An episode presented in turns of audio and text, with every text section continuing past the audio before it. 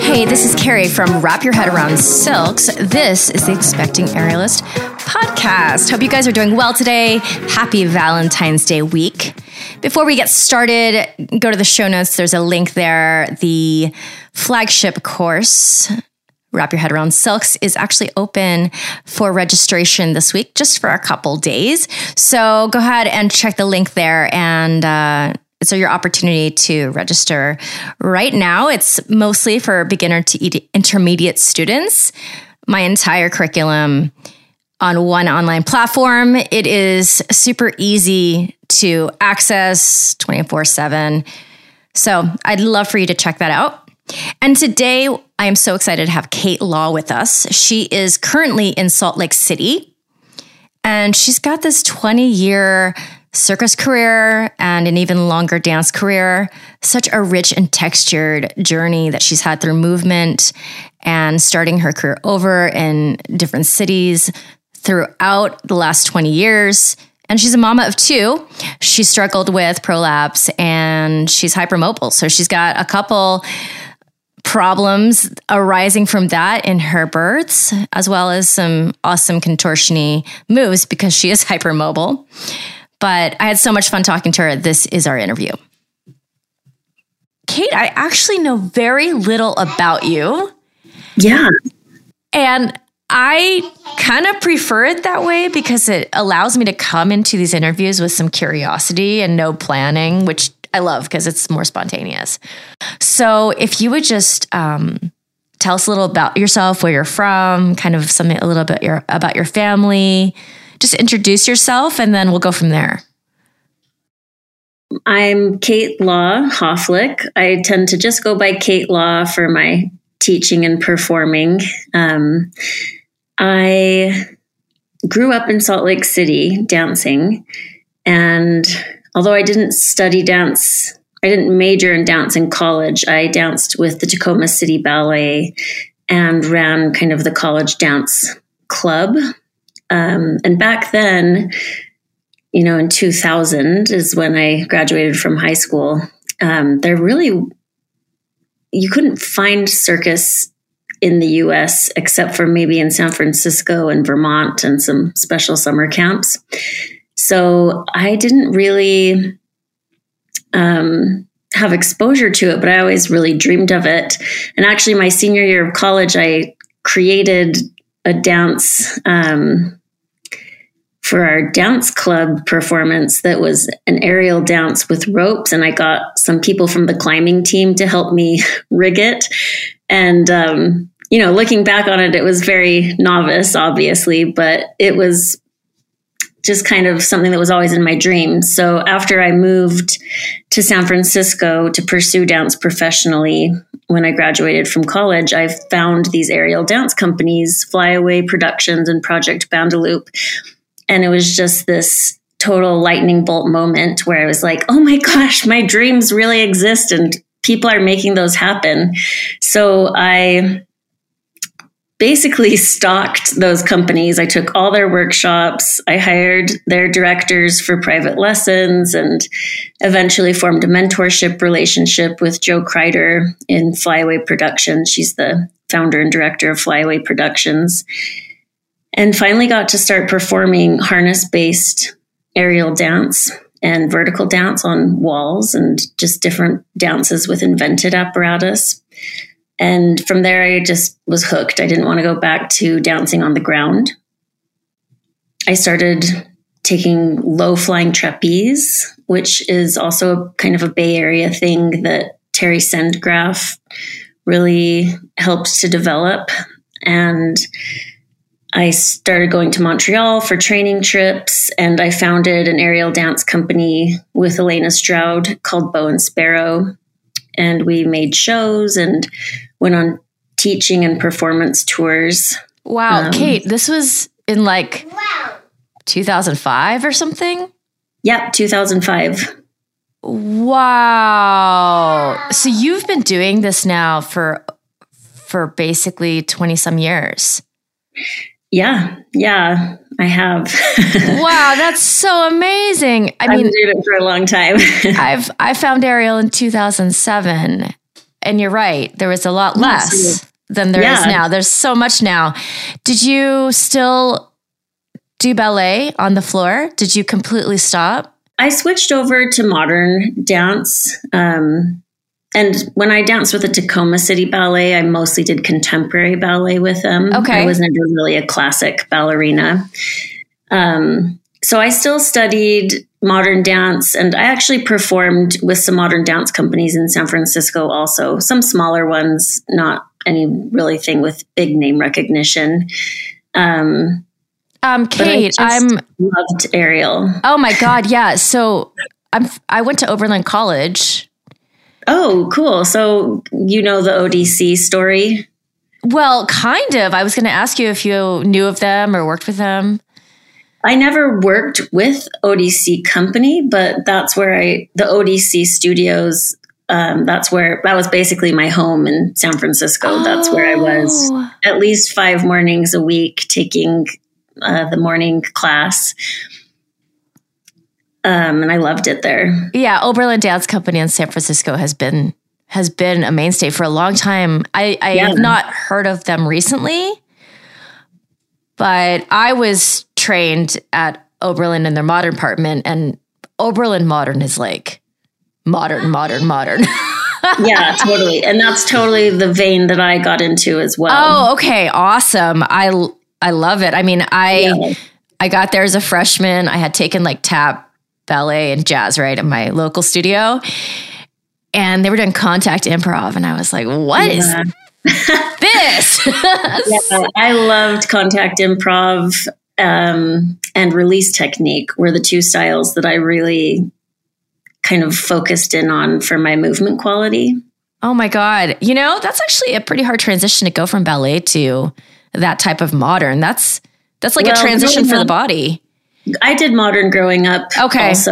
Okay. And I studied with RDT in Salt Lake City, Repertory Dance Theater. Okay. They're a pretty old repertory, well established repertory company here. And I did like creative expression in addition to ballet. So I I did a lot of ballet and I actually most of my scholarships for college were dance scholarships. I won this prize called the Utah Sterling Scholar where I was like the one recipient in the dance category.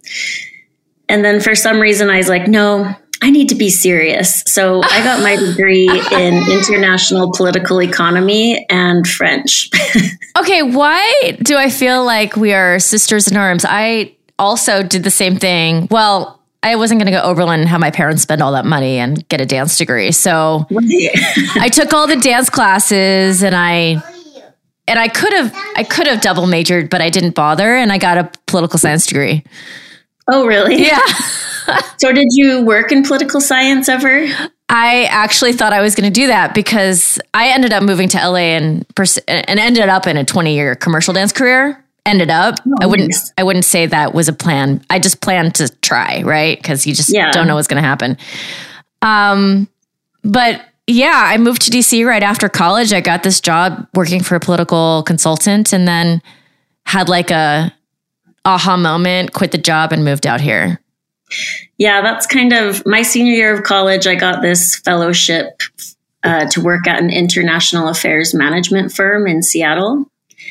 And it just, I, it was, I just was not happy. And I similarly had this aha moment where I was like, what am I doing? Yeah, this is not the recipe for happiness for me. So I also decided not to take like full time employment from them when the fellowship ended and went to NYU for the summer to do the Tisch dance intensive, summer long dance intensive as a way to like just really dive back into dance. And then from there moved to San Francisco to start pursuing dance. Oh my god, I'm geeking out on your dance resume right now.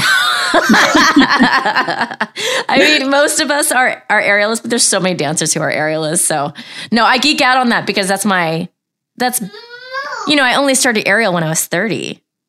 Yeah, so I let's see. I guess I was lucky.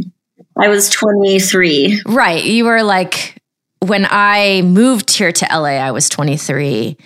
And I had, I mean, actually, it worked out for me because training as an aerialist, it's very time consuming. Yeah. And so is dancing. Totally. So a lot of the students that I have now who are trying to do both at the same time really struggle because they struggle with consistency in class because yeah. you know they're like they booked a job and then you know suddenly they're gone for 3 months and they have to start back to where they started.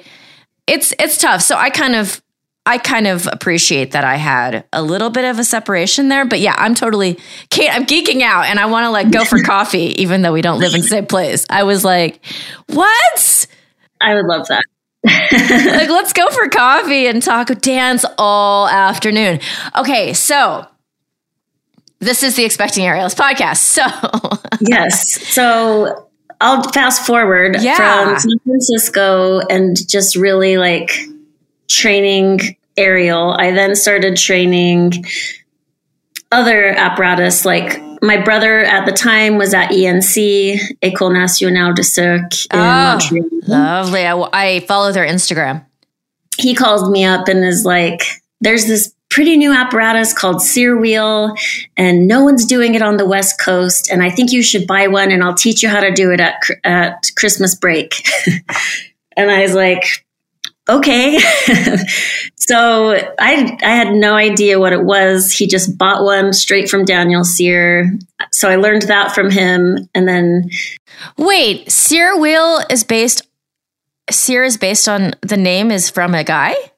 Yeah, Daniel Cyr. There were actually roof sears, like simple wheels, they're also called, um, before he really popularized it and created a more in depth vocabulary. But yeah, Daniel Cyr was the performer, and don't quote me on this, but I think he performed for Cirque Éloize Okay. and he really dove in and created it as a more full art form.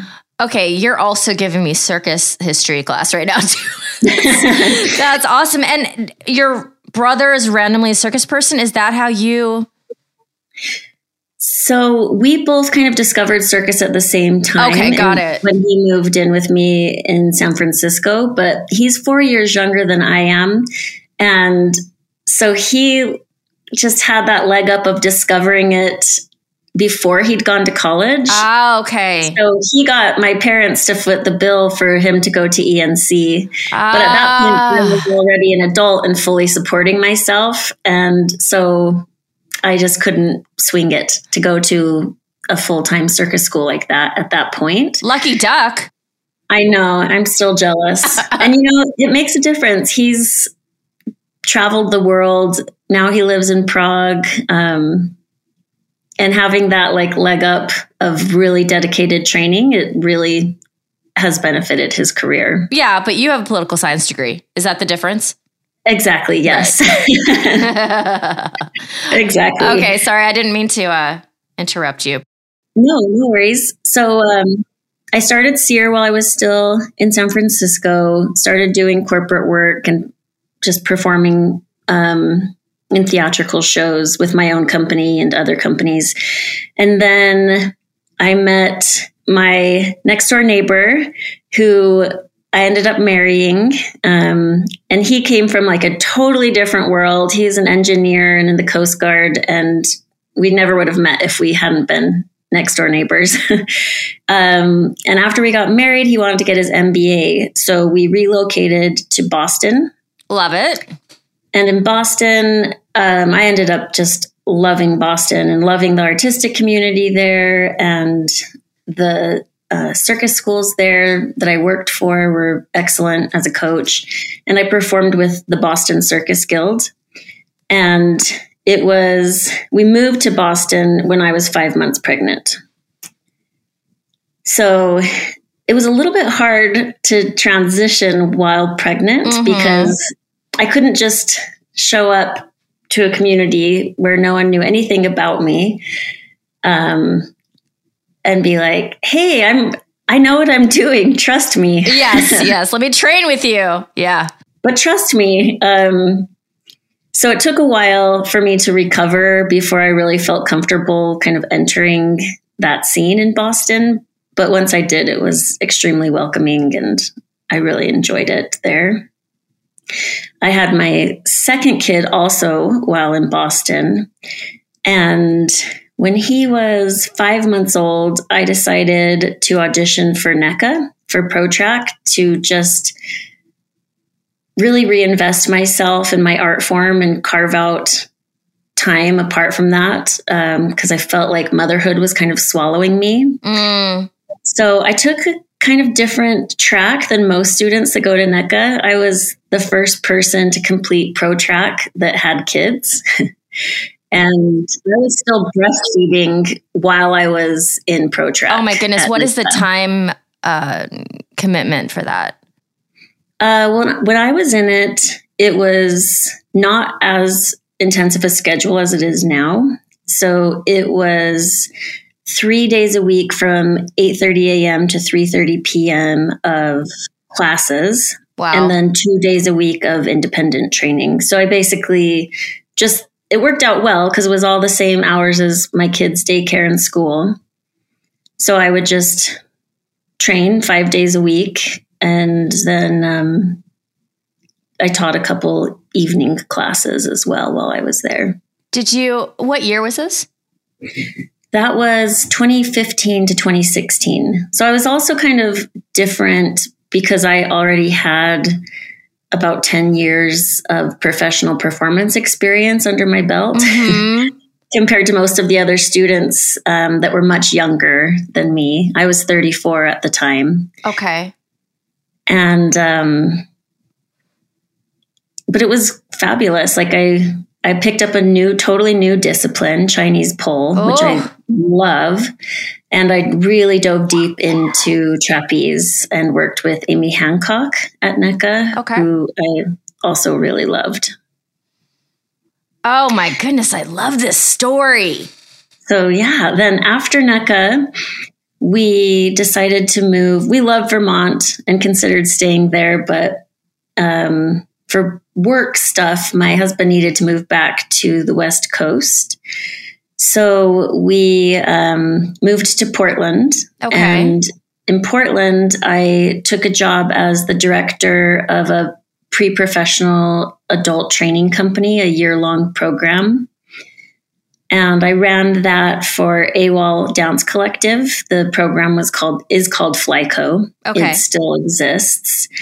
Um, and I did that for five years. Oh wow! While also performing in Portland and being a mom and helping my husband start a construction company. and uh, now we've just moved to Salt Lake about six months ago, back back to Salt Lake City. So we I came full circle.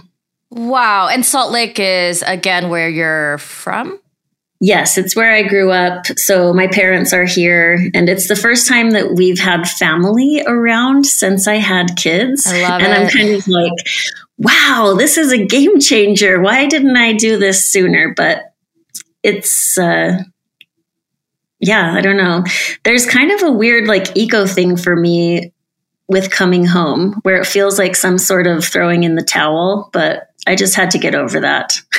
well, I mean, maybe if you were, if home was like a little tiny city in the middle of nowhere, but Salt, yeah. Salt Lake is pretty great, right? It is. And, you know, back when I lived in San Francisco, there was just one tiny aerial studio that had just started up that we would teach workshops at when we I toured through here with Bow and Sparrow a number of times.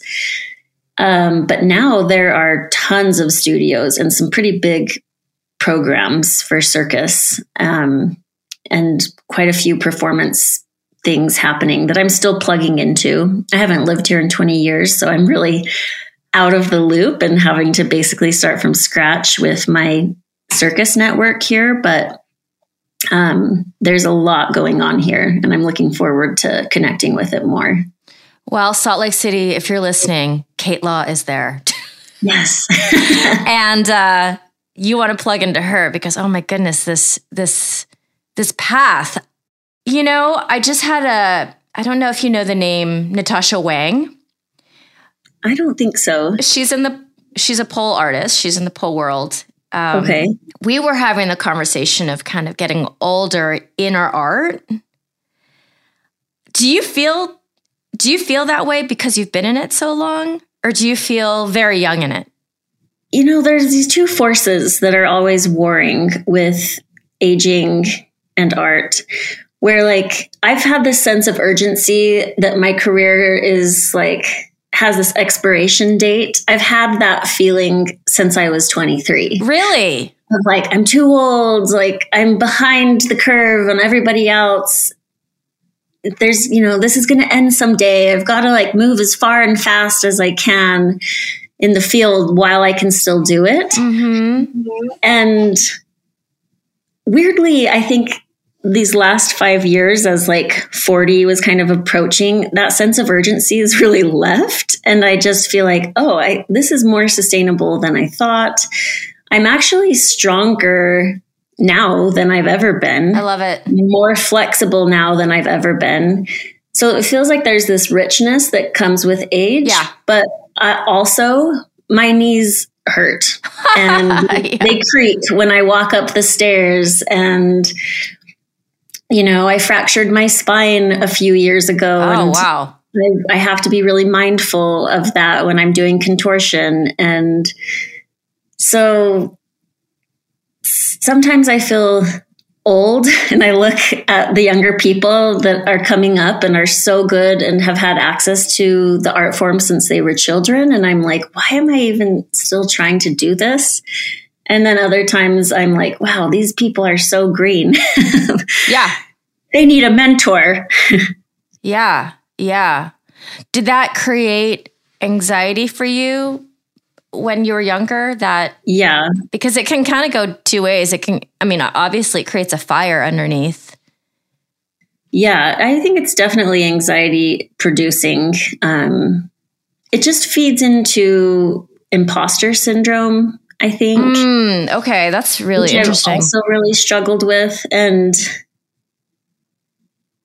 i think that a lot of i don't know almost any self-reflecting person probably struggles with imposter syndrome. I feel like women more than men. Yeah, it's funny. I was talking to my mentor at NECA, Sandra Foisy. She's an amazing coach and Chinese pole artist and just an amazing person. And she's, this is a roundabout story, but she's good friends with Gypsy Snyder, one of the founding members of Les Sept Doigts de la Main, Seven Fingers. Mm. And we were I was telling Sandra about just feeling this imposter syndrome. And she was saying, you know, I was talking to my friend Gypsy about this the other day. And she was saying that she feels like an imposter. And she's about to open a show on Broadway. Like this was right before Seven Fingers opened a, sh- a resident show in New York. Wow. and she's, Sandra is saying, you know, it never really goes away. You just have to be calm within those feelings and move forward dedicated to your art. And that's really all that you can do. Wow. But yeah, I think it does affect women more than men. I just heard a story, and I'm going to not give specifics because it's a real life gig. But one of my students was uh, booked this job as a as a lead in a in a circus project, and she trained for it. It was going to be her first aerial gig. She's a dancer, been dancing for, you know, forever. She gets there, and her partner, the man who was hired for the job, had told casting that he had aerial experience and dance experience and everything, and he was hired, and he had none of them. Oh my gosh. None. Or at least very, very little. And you could tell, right? It's not like he was yeah. faking it well.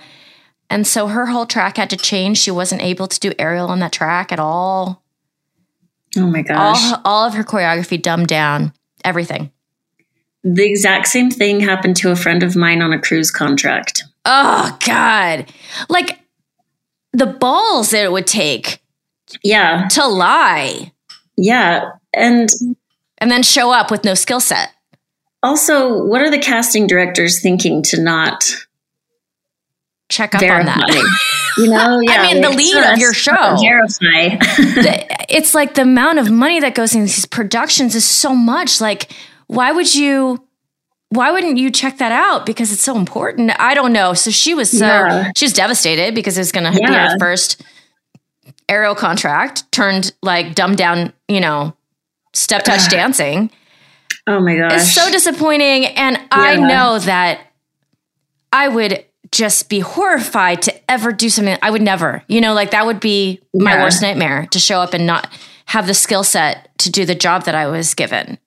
Yeah, that can't feel good. I mean, apparently some people have no problem with it, but that, impo- that like, that with this person, whoever you know from your that cruise contract. I just, you know, not a lot of women I know are going that direction. They're they're usually overqualified and and feel underqualified. Totally. Yeah. Yeah.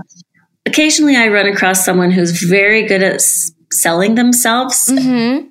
And then when I look at their skill set, I'm like, wow, you have uh, you lack self assessment or self awareness, or one yeah. of or one of the yeah. one of the two. But I feel like that's rare. I haven't found as many women where that's the case. Right. Um, Kate, I have a question for you. So you have a very long movement background story and journey, and you've also had children. Tell me what your movement quality Tell me how it's changed over the years and how it's evolved and what and if there was any life events that really made like a the chapters separated and how it changed for you.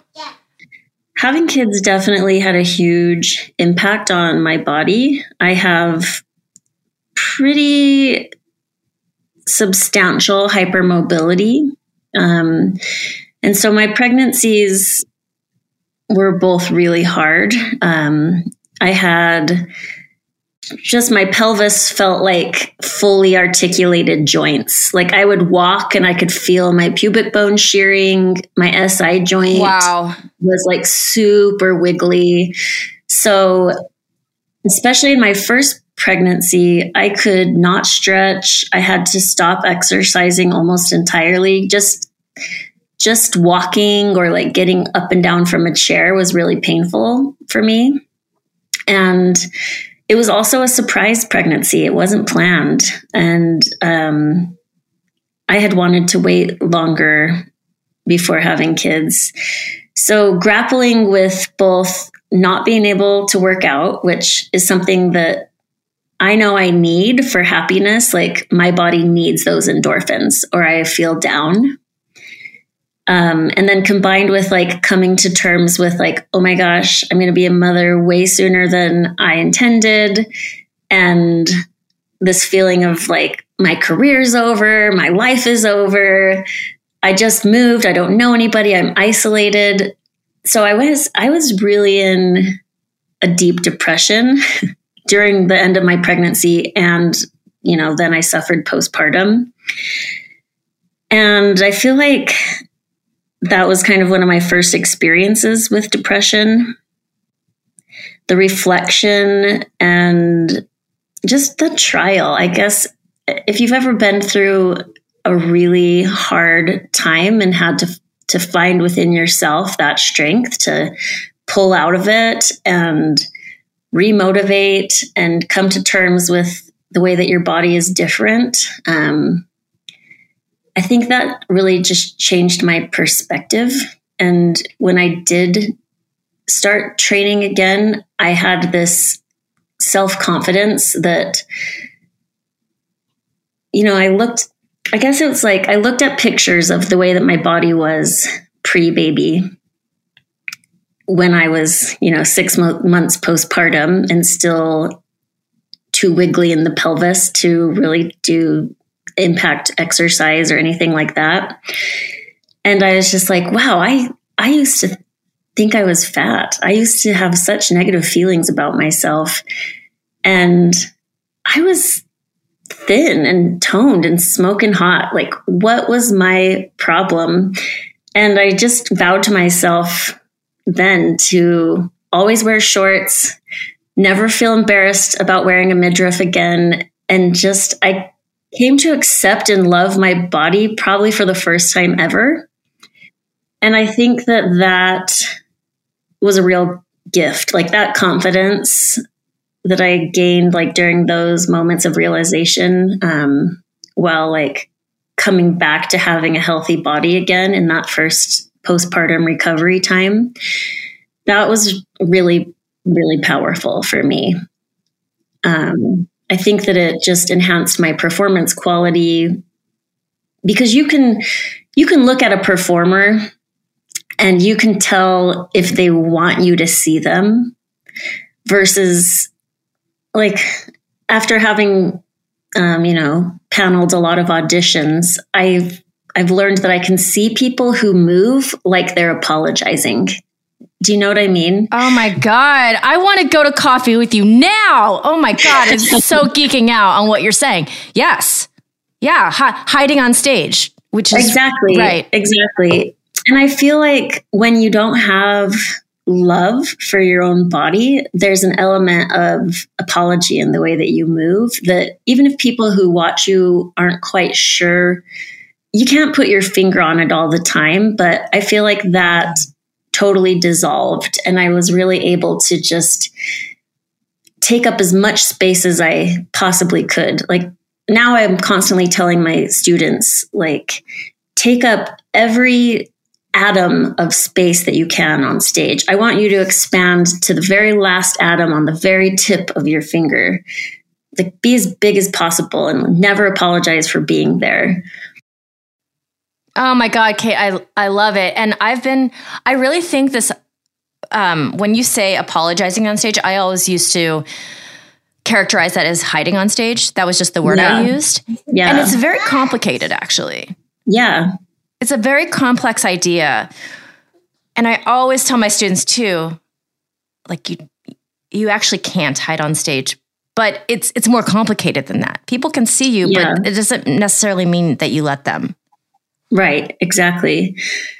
And I just found performance after that like kind of radical acceptance of my own body to be so much more satisfying.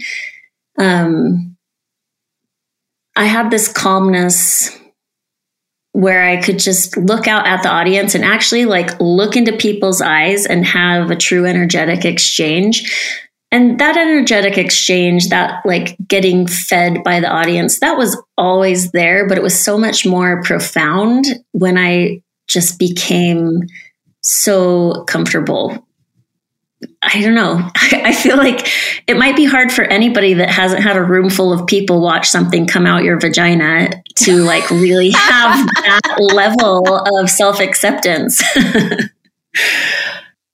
you know, Kate, I'm still working on this for myself because I had some DR and my pelvis is really like super tilted forward.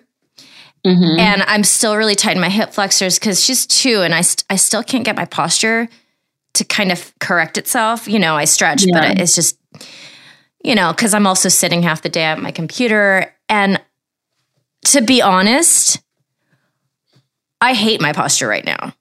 It makes me look like I have a mom pooch that's bigger than it is. Yeah. It makes me feel like I'm gained weight when I'm not. It's just kind of like things have look a little different. And I, yeah, I deal with a certain level of body dysmorphia, like you were saying. And I think I have the same amount as probably every longtime dancer on the planet.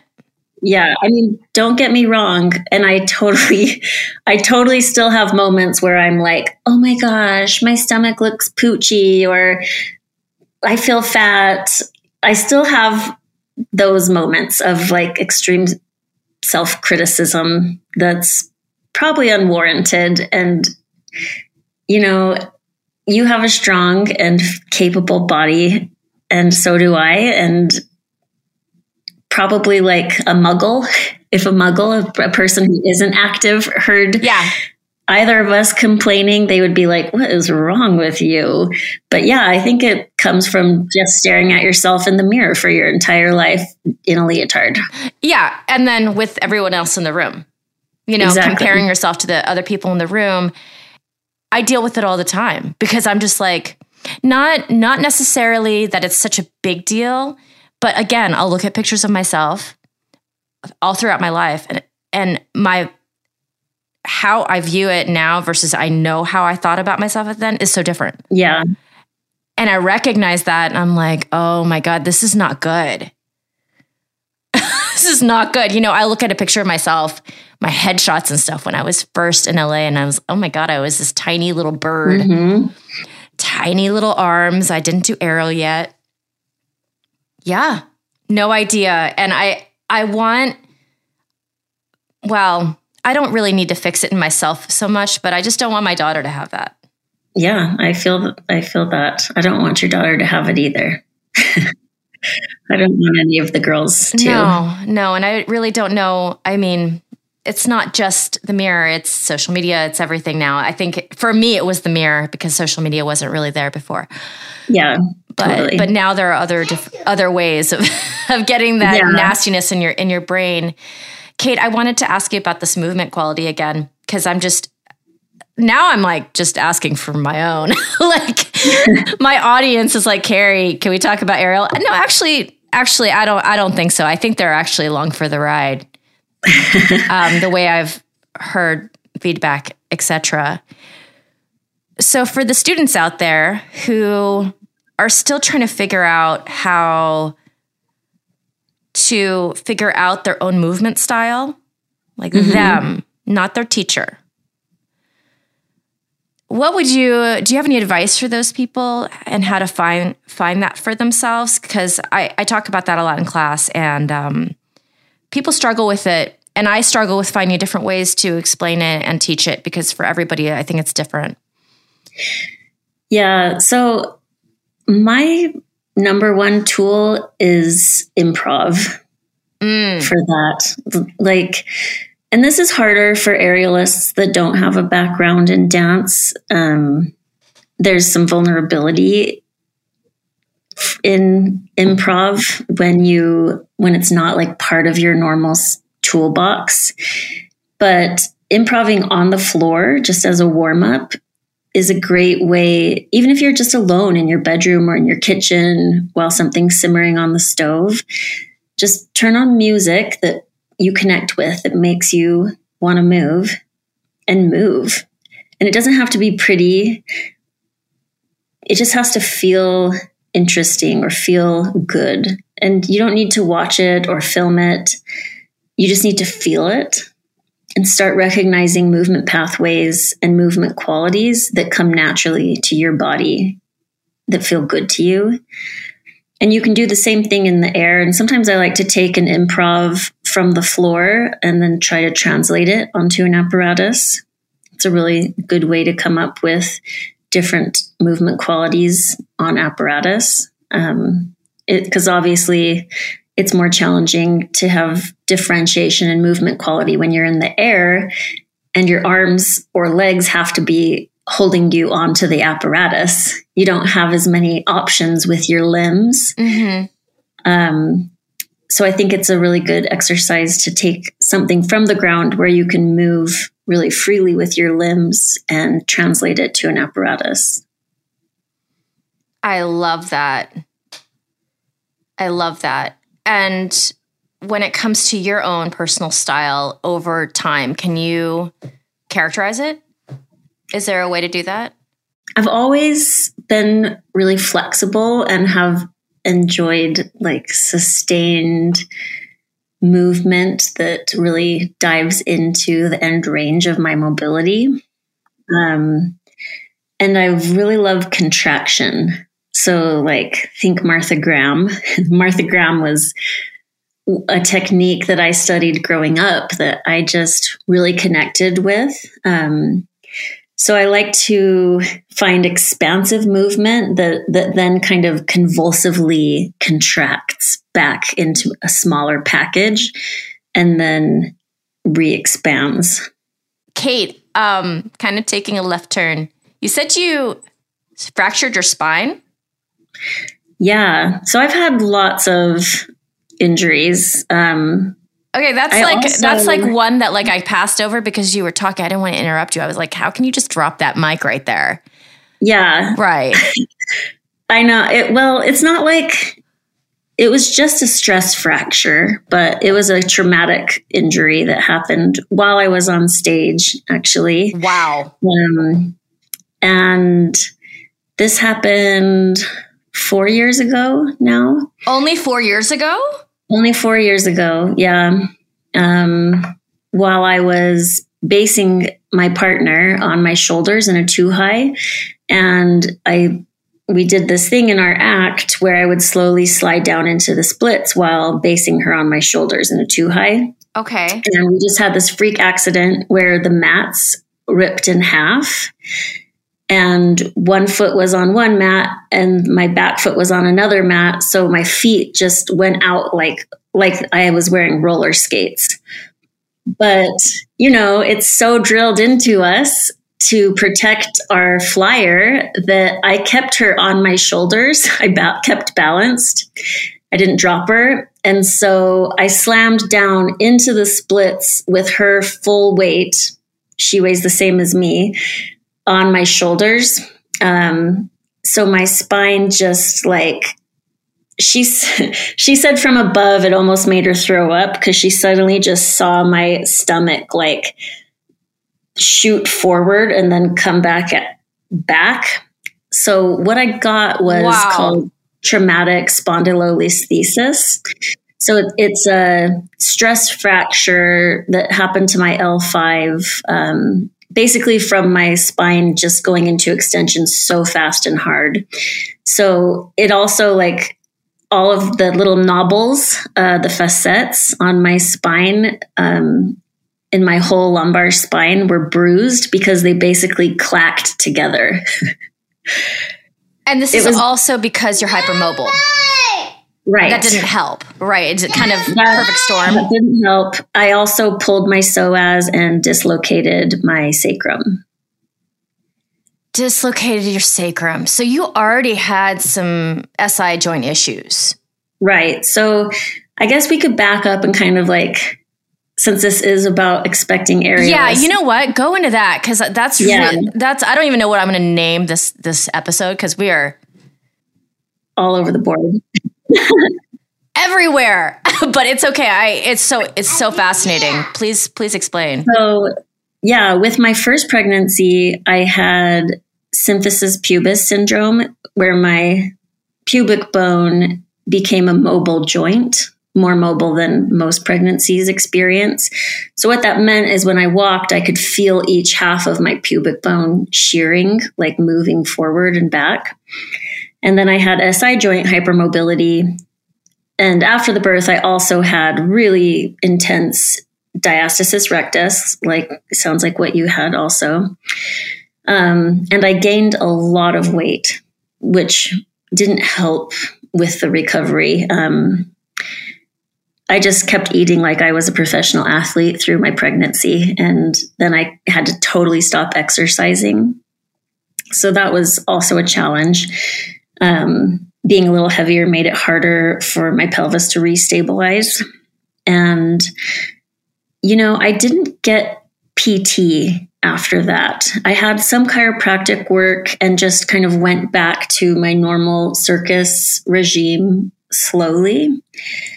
Um, my second pregnancy, I was able to keep training for. Um, you know, I slowly pared down over time, but I taught up until a few weeks before I delivered. Um, I still had symphysis pubis syndrome and I still had a hypermobile sacrum, but I learned my lessons and I was a lot more of a, a lot better advocate for myself. So I got PT while I was still pregnant. Um, so I felt a lot more stable. Um, but then after my second, I got my all clear to go back to training. I was really motivated to get back to performing. So I, I had a performance already scheduled for 14 weeks postpartum. And I went back to the gym at six weeks postpartum. And I basically just hit it too hard. At the time, I didn't really know very much about hypermobility. I just knew that I was.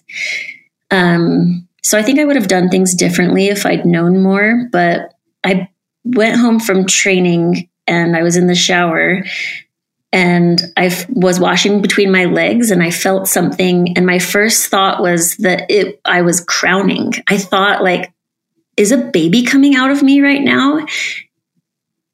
And just had this like total kind of out of body. I just totally disconnected from my body. Like maybe it was almost a mental break because I was just like, what is happening? Like, could there have been another baby in there that they didn't know about? I just freaked out. I went downstairs, called my doctor while I was waiting to hear back from the doctor. I, you know, got on Dr. Google and realized that what I I was having a prolapse. Oh man. Um, but it was so it's, it's called a stage 3 pelvic floor pelvic vault prolapse. Wow. So I had an anterior and posterior and it was outside of my body enough that I honestly thought that a head was coming out. Oh my god! So you had like a really, so like I had a really extreme case, extreme prolapse. Um, and how long after your second baby was this? It was six weeks after. It was right after I went back to training, and so it didn't show itself until after you started training. Exactly. Wow. Exactly. So what happened was, and talking to my, I got a really amazing women's health specialist PT, and I wish that was the standard of care for aerialists for all women. I yes. wish that was the standard yes. of care for women in the United States because it is the standard of care in most European countries. You just you get you know, your prenatal care and then part of your postpartum care is pelvic floor physical therapy. Right. And now this is like one of my passions also is pelvic floor health and I talk to all of my students about it whether or not they're ever planning to have children because it impacts your health and wellness as you age, not just as a performer but just as a human. Yeah. Uh, it's it's super important and nobody talks about it. I didn't even know what a prolapse was when it happened to me. My doctor knew I was hypermobile and didn't think to tell me that I had a higher chance of prolapsing because of hypermobility, which you do. Mm. Um, what yeah, I found online was just that, oh, you prolapse if you're overweight and don't eat enough fiber and have had three or more children. And most people don't do anything about it until they're sure that they're done having kids and then they just have it surgically corrected. And I was just like, wow, I've only had two kids. I'm not overweight. I'm super fit and strong. I'm a vegetarian, so I'm definitely eating enough fiber. so, like, I just didn't fit into any of the standard risk categories for prolapse. And my PT explained that actually hypermobility is a huge factor for prolapse and um, that basically the vaginal walls were already super weak and you know like a kind of like a ripped rubber band.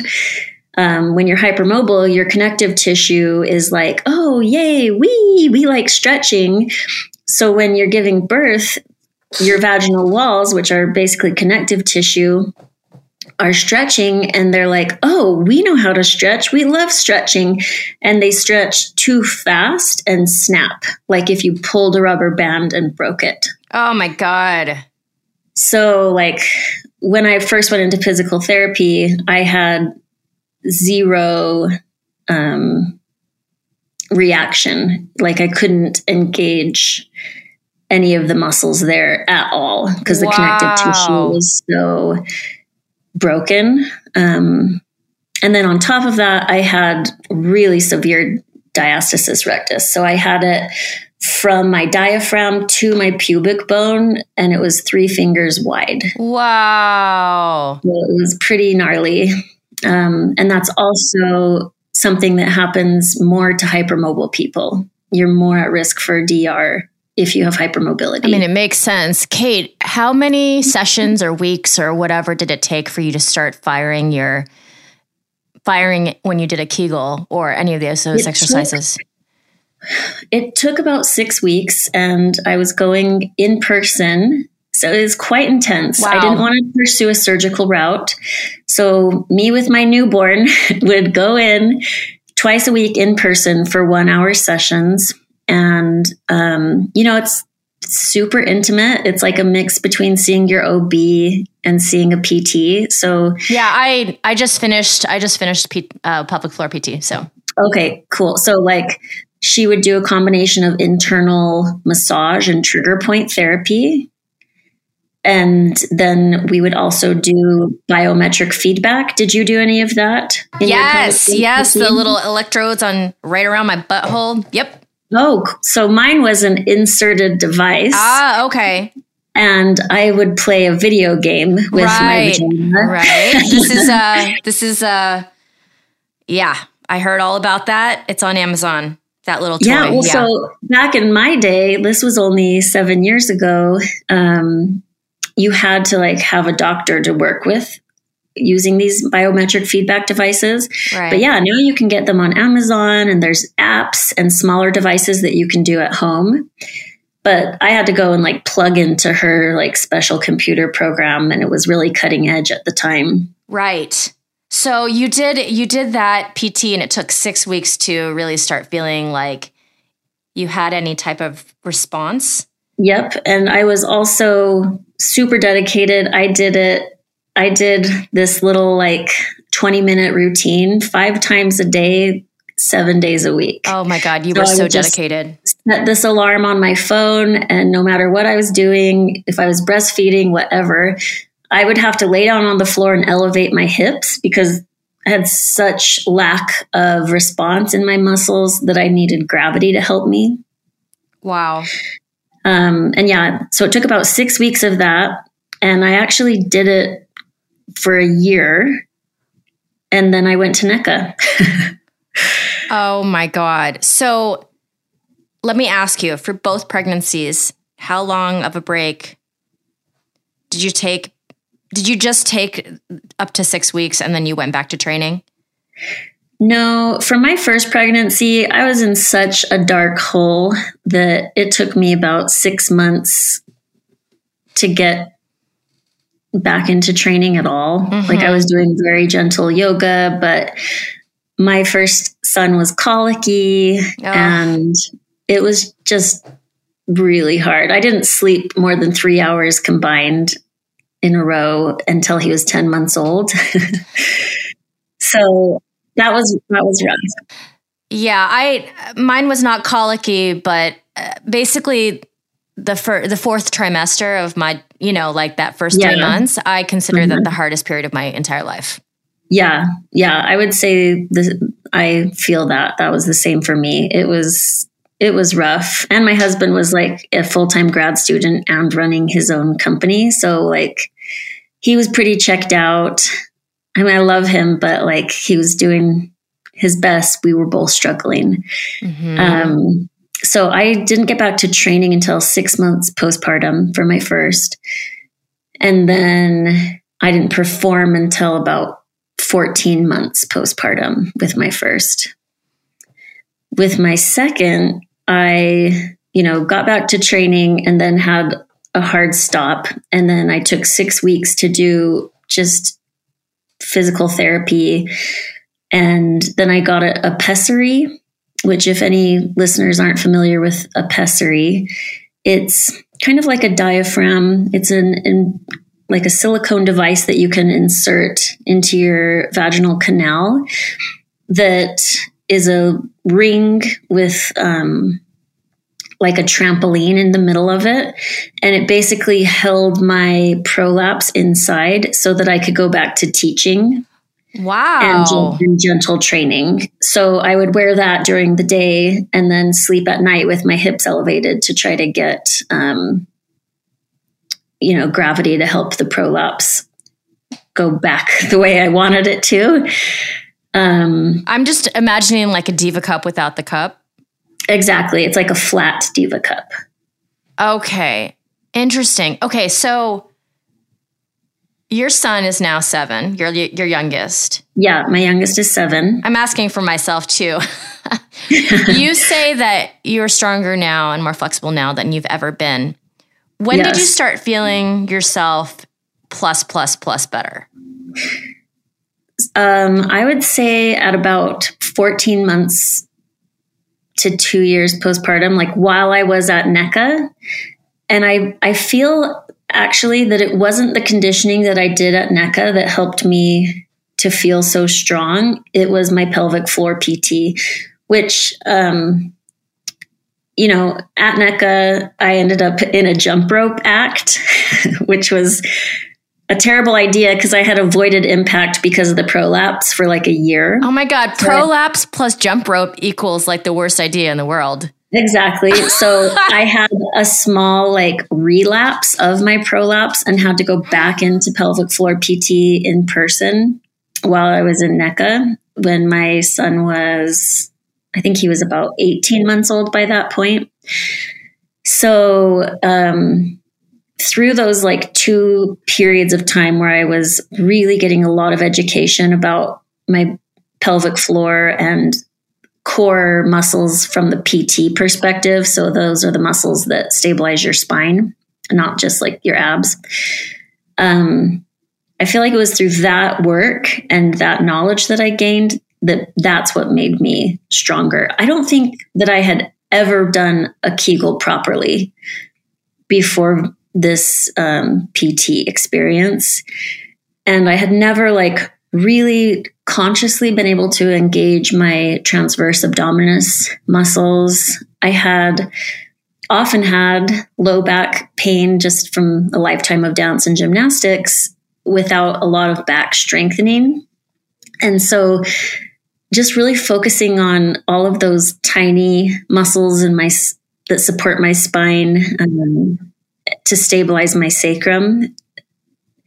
I think it was that work and then continuing to do that work that has made me stronger. And that's why for my students who have never had a pregnancy and may plan to never have one, I still think it's super important for them to train pelvic floor fitness. Like it really helps in contortion and hand balancing. And it just helps with your control and stabilization of your spine, whether you're hypermobile or not. Um, so, yeah, I think that it's been about the last five and a half years that I've just been feeling so much more strong and like a more of a master of my own body.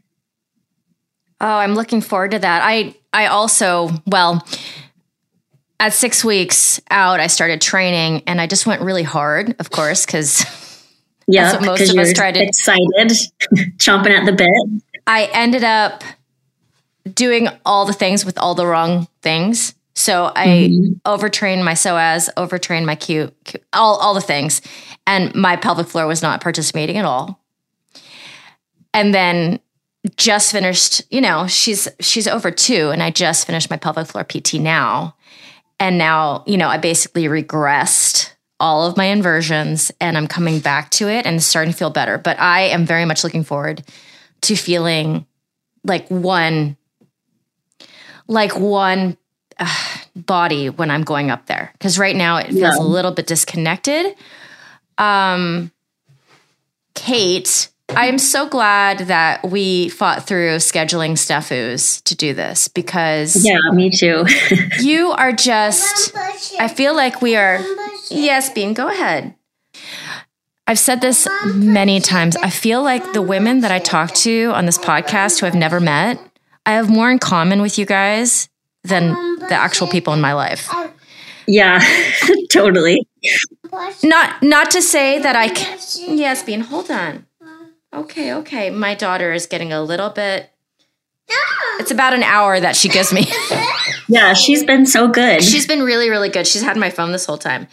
Um, not that I don't connect with my friends and my family and everybody else, but we have such similar life journeys that it just speaks to me so much. So I love talking to you. I would love to have you come back on at some point and we can talk about other things. Um, but I'm so, thank you so much for being here. Yeah, my pleasure. Thank you for having me. I would, I would love to hear more. I would love to interview you and hear more about your story. Well, my story, I feel like my story for the listeners comes out like a slow drip over time, you know, because I, I'll have to listen to more episodes. You know, but there, but but certainly there's a lot that I have not unearthed about my college experience, and you know, because mostly I focus on the aerial and the motherhood because that's the that's the main topic of the of the podcast. But I just have, you know, this long movement background as well, and it's such a journey, and each part of the journey is just so interesting if you really like kind of like drill down into one part of that. Thank you so much to Kate Law for joining me today. Oh my God, I just want to like hang out and talk, dance and aerial. That's actually how I feel about most of my guests and probably some of you listeners if I ever met you in person. So, yeah, so go to the show notes if you're interested in seeing what my course is all about. You have a limited time, and I have a 15 minute inversion booster bonus that is available only for the next three days. So check out the show notes for that. Thank you so much to Asa Watkins for post production. And if you would honor me with a five star rating and a review anywhere you get your podcasts, it really helps other aerialists find me more organically. And you can always find me on Instagram at KerryWee1. All right, guys. Thank you so much for being here. I appreciate you so much. Have a wonderful week. This is the Expecting Aerialist podcast.